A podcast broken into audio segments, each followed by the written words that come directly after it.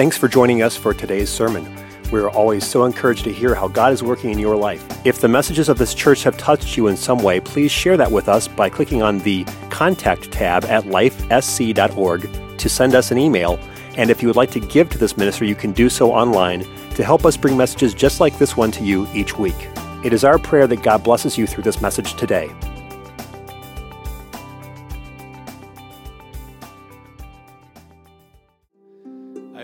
Read in your hearing today Isaiah 9, verses 6 and 7. And it says, For unto us a child is born, unto us a son is given, and the government shall be upon his shoulder, and his name shall be called Wonderful, Counselor, the Mighty God, the Everlasting Father. Amen. Are you glad for those titles? He's the Prince of Peace of the increase of his government and of the peace and of peace there shall be no end. Upon the throne of David and upon his kingdom to establish it and to uphold it with justice and with righteousness for henceforth even forever the zeal of Jehovah of hosts will perform this. And someone said amen. You may be seated today as I talked to you a little bit about coming and adoring him it's easy to speak about Jesus because he's kept me all these days. Um, turned 40 this year, so I'm getting old. 40 is the year of new things.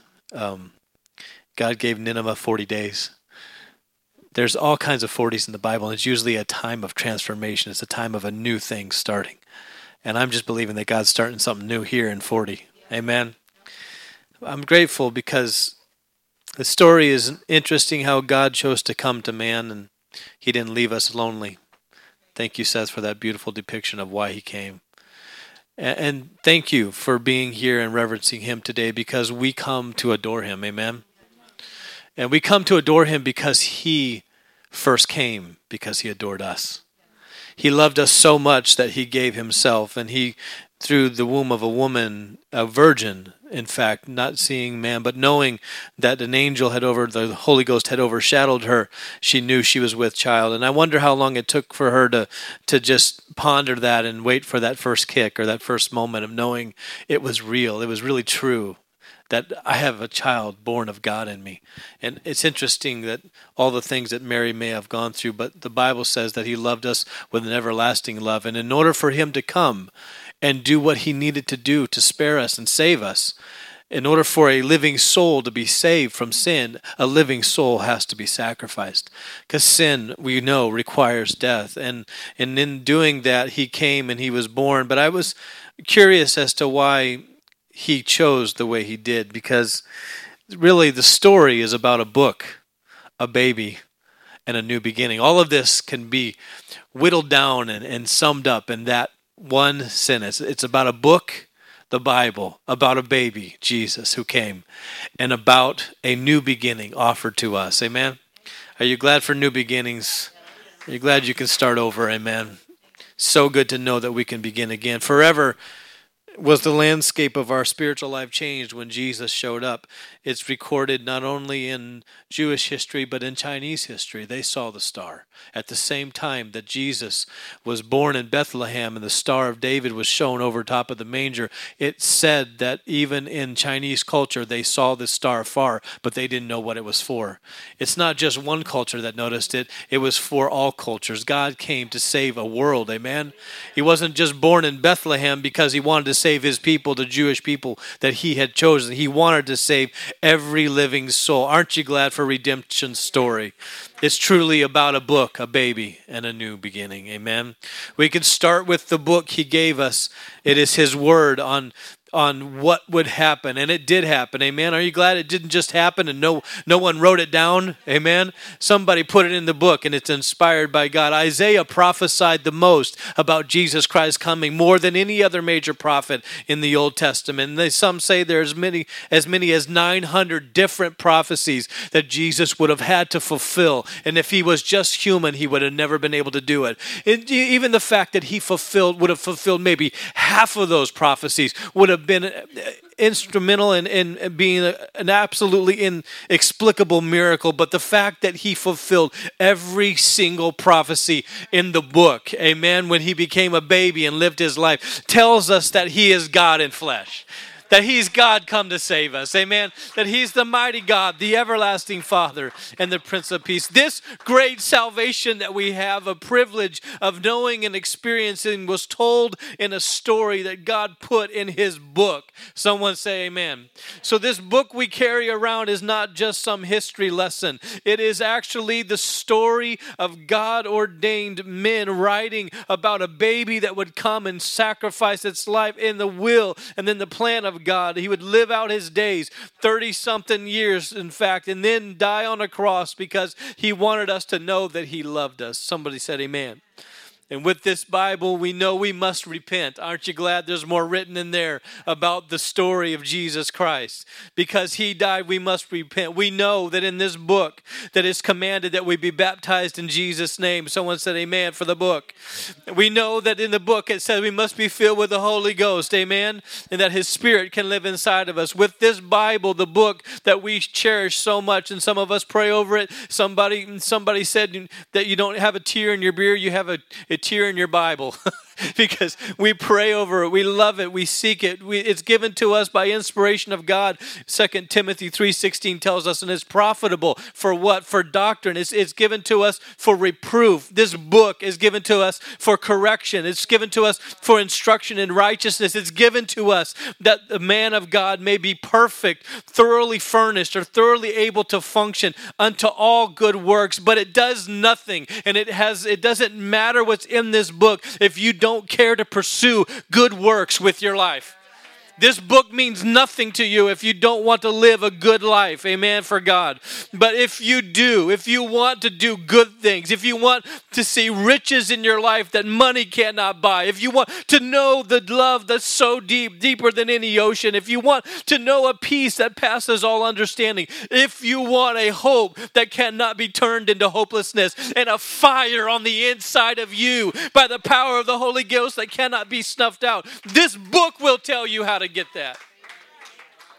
This book is what leads us and guides us and helps us. It's the Bible. Someone said, Amen. It's the Word of God. And so I'm grateful for the book. Someone said, Amen. This book is, it contains the mind of God. It contains the state of man. It contains the way of salvation. It contains the salvation of sinners and the happiness of believers. Are you glad about that? Its doctrines are holy. Amen. Its precepts are binding. Amen. Its stories are true. Yes, they are. Let's thank God for that. Its stories are true. It's not just something made up. It's and its decisions are immutable. You can read it to be wise. How many know you can read it to be wise? Hallelujah. Been praying all my life for wisdom. May not have all the education I want yet, but I've been praying all my life for wisdom. Last night I knelt in this place and prayed for two hours. God, give me wisdom. And He does that. Amen.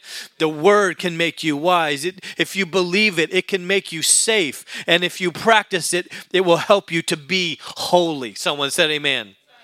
It's the Bible. It contains light to direct you, food for your substance of your soul, and comfort for you, uh, comfort to cheer you up when you need to be cheered up. Amen. It is the traveler's map, the pilgrim's staff, the pilot's compass, the soldier's sword, and the Christian's charter. Here is paradise restored in this word. In this word, it tells us how heaven is open to us and how we can get there and how to push back or how to dispel the gates of hell. Amen. Somebody said, Amen. Christ is the one who is the key instrument of its scriptures. It is about a baby born in a manger. Christ is its grand object. Our good, our good is the word's design and the glory and all glory is to God alone, and that is the word's end. I'm grateful for the book. Amen. It should fill our memory because if it rules in our heart, it keeps us from sinning against God. It's a guide to our life. It teaches our hands how to work godly, and it also guides our feet and it lights our path. It is the book that sustains me, it's the book that strengthens me, and it's the book that keeps me. Amen. It should be every in every part of our life. It should center around every section of our day. We should read it slowly. We should read it frequently, and we should read it prayerfully. It is the book of Almighty God. It is the mind of wealth. It is the paradise of glory, and it's rivers of pleasure forevermore. It involves the highest responsibility. It will reward laborers, and it condemns all who trifle with its contents. It is the book of God, the Bible, and it is anointed, and it is giving us life day in and day out. It is a living word, and if you open it, it will give you judgment, it will give you understanding, and it will give you the ability to remember all that He's done for you. I'm grateful for the book today. Amen. Let's give God a great hand for the Bible. A.W. Tozer said this about God's Word. He said, The great need of the hour among persons spiritually hungry is twofold. First, to know the Scriptures, apart from which no saving truth will be vain, uh, vouchsafed by our Lord. And number two, the second thing is to be enlightened by the Spirit apart from the Scriptures will not be understood. Without being enlightened by the Spirit apart from Scripture, you cannot understand the Word. I'm thankful that a baby came. That a book was written and a baby came so that I could be filled with the Holy Ghost and understand the book. Amen. It's all working together. Hallelujah. So it's interesting that God gives us a book that we can master life with. I'm so grateful for that. Then I'm grateful for a baby. Why did Jesus come? Why didn't he show up like Adam? Mature, shaven, and, and ready to live life. Why didn't he come fully fully developed? I don't know, but I can tell you this that when he came as a baby, he came vulnerable. He came babies can't change themselves. Babies can't keep themselves he put himself into the form that required his creation to take care of the creator. Have you ever thought about that? He put himself so low that he put himself under his creation. So that we would have no doubt that he would be so fragile and so frail that truly it would have to be God in flesh performing the prophecies in the book in order for it to ever come out the way it was supposed to. There's no way that you can look at this story and ever say that that is not God in flesh because there's no way that the wonderful counselor, the mighty God, the everlasting Father, the King of Kings could have orchestrated anything that happened in the first few years of his life because he was a child. He had no management capabilities. He had no professional abilities to make things happen or to organize anything. And yet the word came true. This baby was God wrapped in flesh. Amen. He was born, he was begotten, he had a date on his frame that began. Now, I'm 40 years old, like I told you, but that's the date of this body, not of my spirit, my soul. I'm grateful because I, I feel young on the inside. This thing might, I be, te- I'm tethered to this body, and sometimes it doesn't want to do everything I want it to do because I still feel young on the inside. But one of these days, I'm going to be set free from this body because a baby came and purchased me, and I get to go to heaven. Amen. So one day, I'm going to be dancing again with little old sister Irma, who used to go to our church she was bent over with arthritis, but she would get out in the aisle and she'd start doing one of these because she's like, I'm young on the inside. The house might be caving in, but I'm still that girl on the inside that loves to praise the Lord. I'm grateful for a book that said I can worship Him in the times when I can't barely move anymore. I love God for giving me the chance to be a servant of Him when I can barely serve anymore. I'm thankful for a God that knows how to save a soul when when they're 98 in a deathbed and He can fill them with His Spirit while they lay there, while they gave their whole life to something else and didn't know anything better, they can find it before they go. And I'm grateful for that. I've been a lot of things to a lot of people in life. I've been a pastor, I've been a youth pastor, I've been a friend, I've been a help, I've been an assistant pastor, I've been an administrative pastor. I, I I've been all kinds of things, and I'm grateful for that. And from those experiences, experiences, I was able to help somebody get out of what they came out of. I, I, had, don't get me wrong, I'm not any better than anybody else. I had more, I had more titles than a prize fighter. I had more issues than Time Magazine.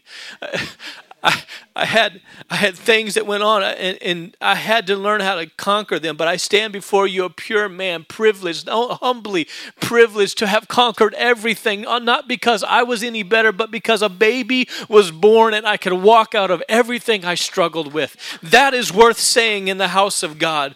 I want you to know that I conquered nicotine at the age of 16 when introduced to cigarettes by a middle school friend who didn't like, and I didn't even really like the smell of smoke, but coming into church, checking my hands, making sure I don't smell like smoke, or checking my clothes, or doing what I had to do because I was still playing drums while I was doing those things. And I wanted out of that situation, but just because I didn't like the smoke didn't mean I didn't like the friends that smoked. Amen?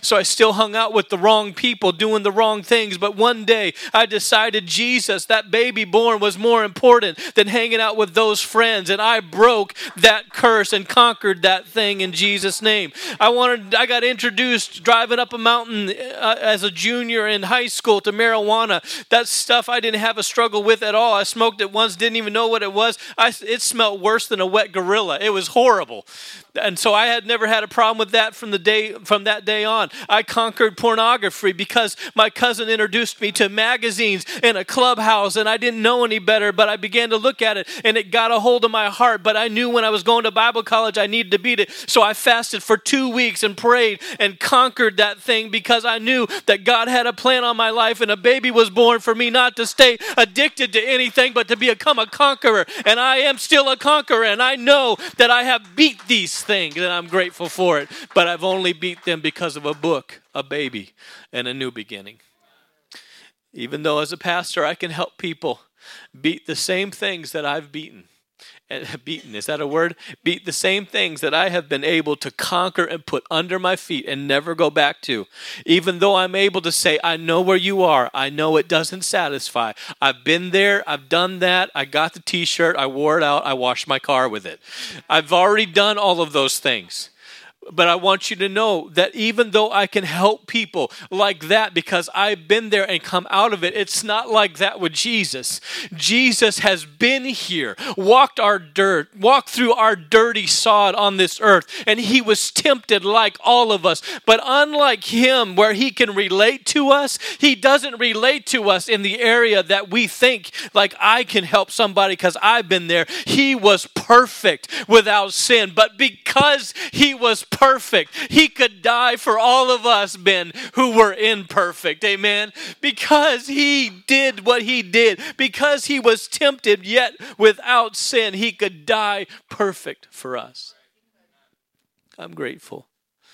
So, unless he came as a baby, purpose to purchase us, he would miss the circumstances and understand that throughout all his entire life, he was destined for a cross. He was born to die for us. Never been able to really understand how powerful it is. And even though I was able to conquer those things with the help of God, there's nothing like having a new beginning. If you've ever needed to start over, if you've never needed a reset button, Jesus gave it. He gave he gave himself and he gave gifts to men so that we could have a new beginning. He was the first birth. The Bible says he's the first fruits so that we know that we must get up again that we must be born again. And spiritually, we must have a rebirth. It's not good enough to conquer it. I could have conquered all those things that I just talked about on willpower if I had strong enough willpower. And I've done a lot of things as a pastor and trying to build a church here, but uh, you, uh, you know, and, and watching other pastors and seeing how they do it and learning how to do and Uh, thinking, oh, we need this or we need that or we got to do this, we got to do that, and having people tell me, well, pastor, you can't be so emotional. You you shouldn't be a pastor that gets up and weeps in the pulpit and cries. You want to know what? Jeremiah was a weeping prophet. If I got to be a weeping pastor to build a church in Brookfield, I'm going to be a weeping pastor because if I got to stay on my knees and pray to bring somebody a new beginning, I'm going to do it. I don't care if anybody goes with me. I'm going to be a praying, I'm going to be a powerful, I'm going to be anointed pastor because I want a new beginning for somebody besides me. I was grateful for what I have, and I will pray and thank God for what I have, but this isn't about me anymore. It is about those that are out there that need a new beginning like I had. They need a start over. They need a, a reset button. They need a privilege of coming in and somebody not judging them, but saying, There's a book that can change your life. There was a baby that was born that can bring you out. And there is a new beginning in this house today for you. If you will, but come and adore him. Paul, when he finished his life, he said, There is a crown laid up for me of righteousness for all those who love his appearing. If you look in the original Greek, those that love his appearing, that word appearing, if you look it up in Greek, it says the advent. I always thought that that meant those that love his coming back to earth to come and get us. No, it means he said, Paul said, there is a crown of righteousness laid up for me in heaven for all those that love the appearance of that baby. For all those that love his coming to earth. Do you love that he came? Do you love that we have a book? Do you love that he was a baby that became a man and died? And do you love the fact that we have a new beginning in this place today? Tanya, would you join me? We're going to sing, Oh Come, Let Us. Would you stand with me today? I'm grateful for a baby, a book, and a new beginning. So, what about you today? What about you needs to be reset? What, what about you this Christmas? Uh, all this Christmas shopping we're doing and all this hustle and bustle and everything that we've got to get done before Christmas. Sometimes Christmas is more work than it seems like it should be. But every single Sunday, there's an opportunity for somebody to have a new beginning in this place. I want to experience Almighty God.